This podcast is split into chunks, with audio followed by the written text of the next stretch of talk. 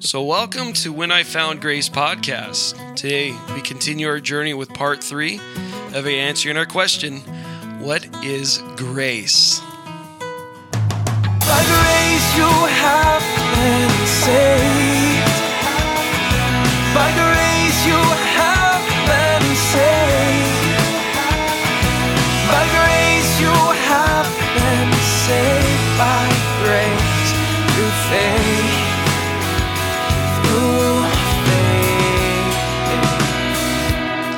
Last time we took a look at Abraham and Sarah and really how they're pictures of such important aspects of our faith. You know, first Abraham, he's the picture of faith.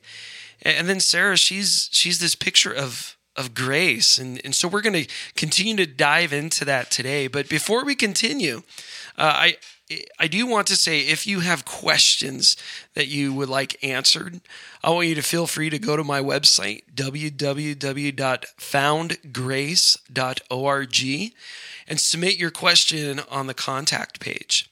And every time that you submit that, I'm going to take a look at it, and hopefully what we're going to do is read it, and I'll be able to answer that question on a future episode. One question I received this week from a brother of ours, Joseph. He asked the question, do you believe in modern apostles in the broad definition as one sent out to share the word? And that's a great question, apostles. This is a fun word to deal with. This is a word that in our modern day has kind of become a little bit maybe misconstrued or a little bit like we don't understand it so much. But, you know, to answer the question, first, in my thoughts, in my belief, and where we are, the question was, do you believe in modern apostles? And so the question and the answer to that question, I think you find it in Ephesians chapter 4, verse 11 and 12. It says this, and he gave some as apostles, some as prophets, and some as evangelists, and some as pastors and teachers for the equipping of the saints for the work of service to the building up of the body of Christ. And so my belief in what I see is I'm not a believer in that any of the gifts have stopped or ceased at this point. And neither do any of the callings, do I believe, have stopped or ceased. And so if we're going to take Scripture for what it's at, we see that he gave some as apostles. And so as a generic answer, then yes, clearly apostleship is a calling, just like an evangelist, a pastor, and a prophet are. You know, so to even understand it better, you have to look at the Greek word, which is just that apostolos in the Greek that this is coming from. And the word comes from, it's a shipping term, actually a naval term, which is a naval expedition or its commander. It's in this idea that it's a ship ready for departure. So the word, it literally means... not literally, but what it means is a delegate, an envoy, or a messenger. And so it could mean this with somebody with or without extraordinary status. And so I think that's something important to mark as well. So I think apostle in the general term is one that we could relate more in terms as a missionary. And so in this sense, I think that there are many who are called for such a purpose, and this calling is being well exercised in the church today. I have several brothers and sisters that have been missionaries, have been called to different parts of the world, and so for us to think that apostleship is still a gift and a calling today, absolutely. Now, I don't think I'm going to dig too deep into this today. The 12 disciples are often referred to as apostles as well, those who are sent out. And You know, this can be called or maybe even better looked at through the Great Commission, where Jesus says he sends the disciples out to all the nations. And so they were the original ones that were sent out. But especially in the book of Acts, they're referred to several times in the Gospels, in Acts, and through the epistles, these specific group of guys, these 12 guys or the 11 guys after Judas, who are referred to as the apostles. And so there, by this implication, there is some authority that that you see, and that you have to kind of have an understanding that there comes with this word when it specifically talks about these 12. In some denominations, they've actually used this term in this sense as well, even giving people this title, apostle, kind of like we give our titles as pastors to those who are leaders of our congregation. And so I'm okay with that. However, I do want to make a very clear clarification on what an apostle or even a pastor has, because I think to decide that and to determine that is based off of what we see in Ephesians chapter 4, verse 11. It says, "And he gave some as apostles, as prophets, as evangelists, and some as pastors and teachers for the equipping of the saints and for the work of service to the building up of the body of Christ." And so I believe that the authority of an apostle is the same authority of that as a pastor, in the sense for the equipping of the saints for the work of service to the building up of Christ. And I think that's the authority that they would have, and the authority where it would end is to the building up, the equipping of the saints are for the building up of the body of Christ. Some have taken it to the idea that apostles have the authority to write scripture, that they have the authority to supersede what was written in the epistles, and that we have, as we know, as the Bible. And I don't believe that. I don't believe it for a minute.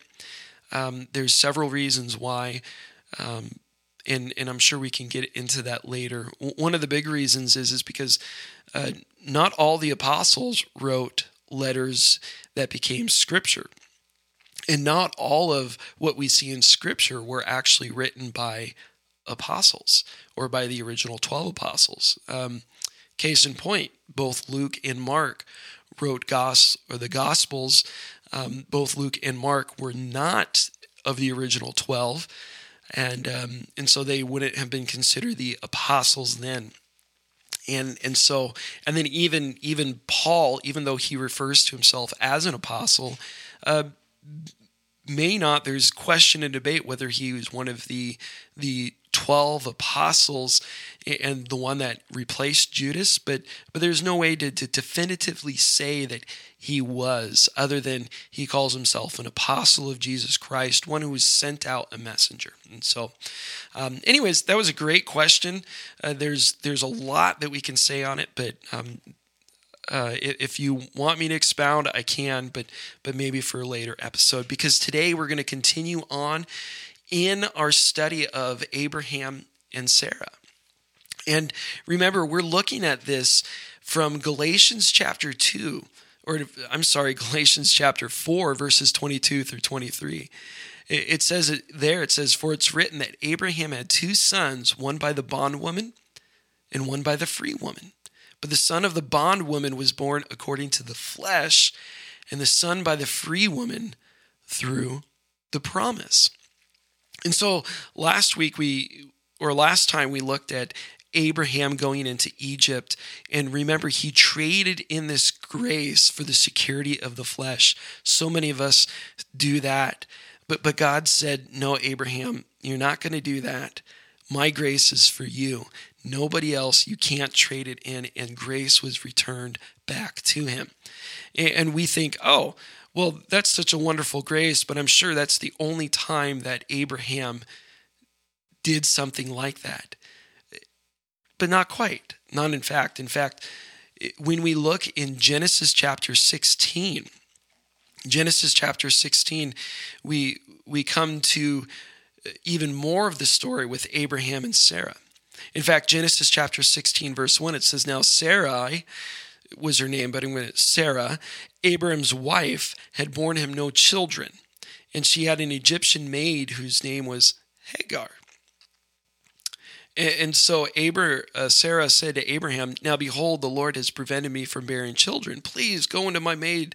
Perhaps I will obtain children through her." And Abraham listened to the voice of Sarah. And after Abraham had lived 10 years in the land of Canaan, Abram's wife, Sarai, took Hagar, the Egyptian, her maid, and gave her to her husband Abram as his wife. And he went into Hagar, and she conceived, and when she saw that she had conceived, her mistress was despised in her sight.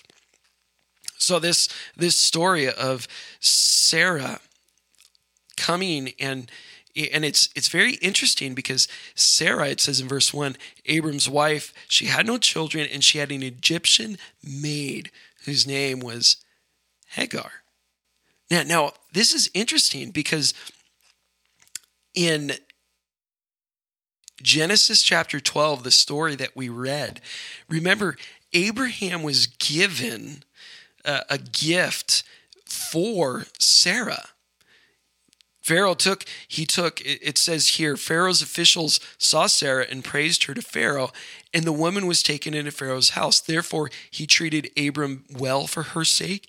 He gave him sheep, oxen, donkeys, male and female servants, and female donkeys and camels.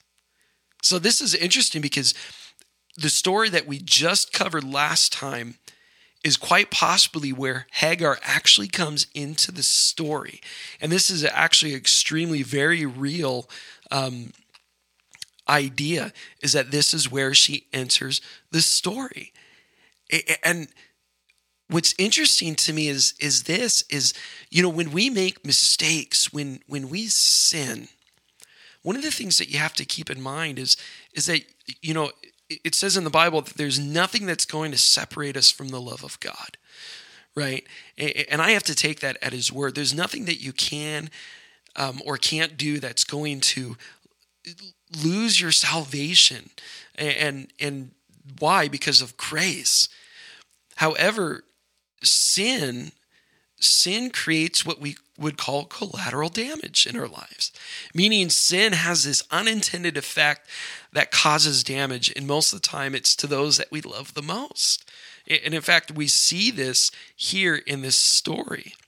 And so Hagar coming into this story here all the way back in Genesis 12, and we see that all of a sudden this sin and the damage that it's already done, it's coming back with Abraham, and it's coming really back to bite him in the butt.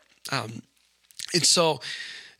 it goes on, it says, Sarah, she said, "Now the Lord has prevented me from bearing children. Please go into my maid. Perhaps I'll obtain children through her." And so Abram listened to her. And this is essentially what she said. "Lord, the promise is taking you way too long. It's not working out. We probably just need to help you out a little bit. You know, what you began in the spirit, Lord, I feel like we just need to complete this in the flesh." And that's essentially what she is saying, and what's being said at this point. And so we go on in this story, as it says that Abraham, he lived there, he went into the maidservant. But then look at here in verse 4, at the end of verse 4, it says, "Her mistress was despised in her sight," speaking of Sarah. And it goes on, it says, "And Sarah said to Abraham, 'May the wrong done me be upon you. I gave my maid into your arms, but when she saw that she had conceived, I was despised in her sight. May the Lord judge between you and me.' But Abram said to Sarah, 'Behold, your maid is in your power. Do to her what is good in your sight.' And so Sarah treated her harshly, and she fled from her presence." Now, this is a perfect picture of what the flesh and the spirit go through. In fact, 1 Peter chapter 2, verse 11, it tells us that the flesh wages war against the spirit. See, we see that the women of the flesh and the woman of the promise are waging war against each other. It's a picture perfect idea of what happens when we think that our flesh can do it better than God. This is what happens when we decide to stop living by God's grace and start walking in the flesh. We start trying to do things by our own efforts. No longer is it about God's grace, but it's all about the do's and the don'ts, the haves and the have-nots. It's all about what can I do? No longer is it about what God is doing. And this is a spot that we can find ourselves in so often. In fact, it's a spot where the Galatians find themselves as well. In Galatians chapter 3, Paul, he says, "You foolish Galatians, who has bewitched you? And before whose eyes Jesus Christ was publicly portrayed as crucified. This is the only thing I want to find out from you. Did you receive the Spirit by the works of the law or by the hearing with faith? Are you so foolish? Having begun by the Spirit, are you now being perfected by the flesh?" Here's what we do know, is that grace is not relying on the works or efforts. In short, it's not relying on the flesh. Rather, it's simply allowing him, Jesus Christ, to complete the work that he began, because he's faithful to complete what he has started. Paul says in Philippians chapter 1, verse 6, "I'm confident of this very thing, that he who begun a work in you will perfect it until the day of Jesus Christ." And what a promise that is. That is grace. The Lord is doing a work in your life, and he wants to complete it, but he wants to complete it the way he started it, through the Spirit. Quit trying to help God out. God doesn't want you to help him out. In fact, next time when we come together, we're going to see how God took the flesh, he rejected the works of the flesh, and he continued to extend grace to Abram. And so when we take a look at that, I want you to realize that, yeah, Abraham made mistakes. He made mistakes in the flesh, but God, he's going to reject the flesh, and he's going to continue to extend his grace towards Abraham. And that's going to be next time on the final part of What is Grace? God bless. By grace you have been saved.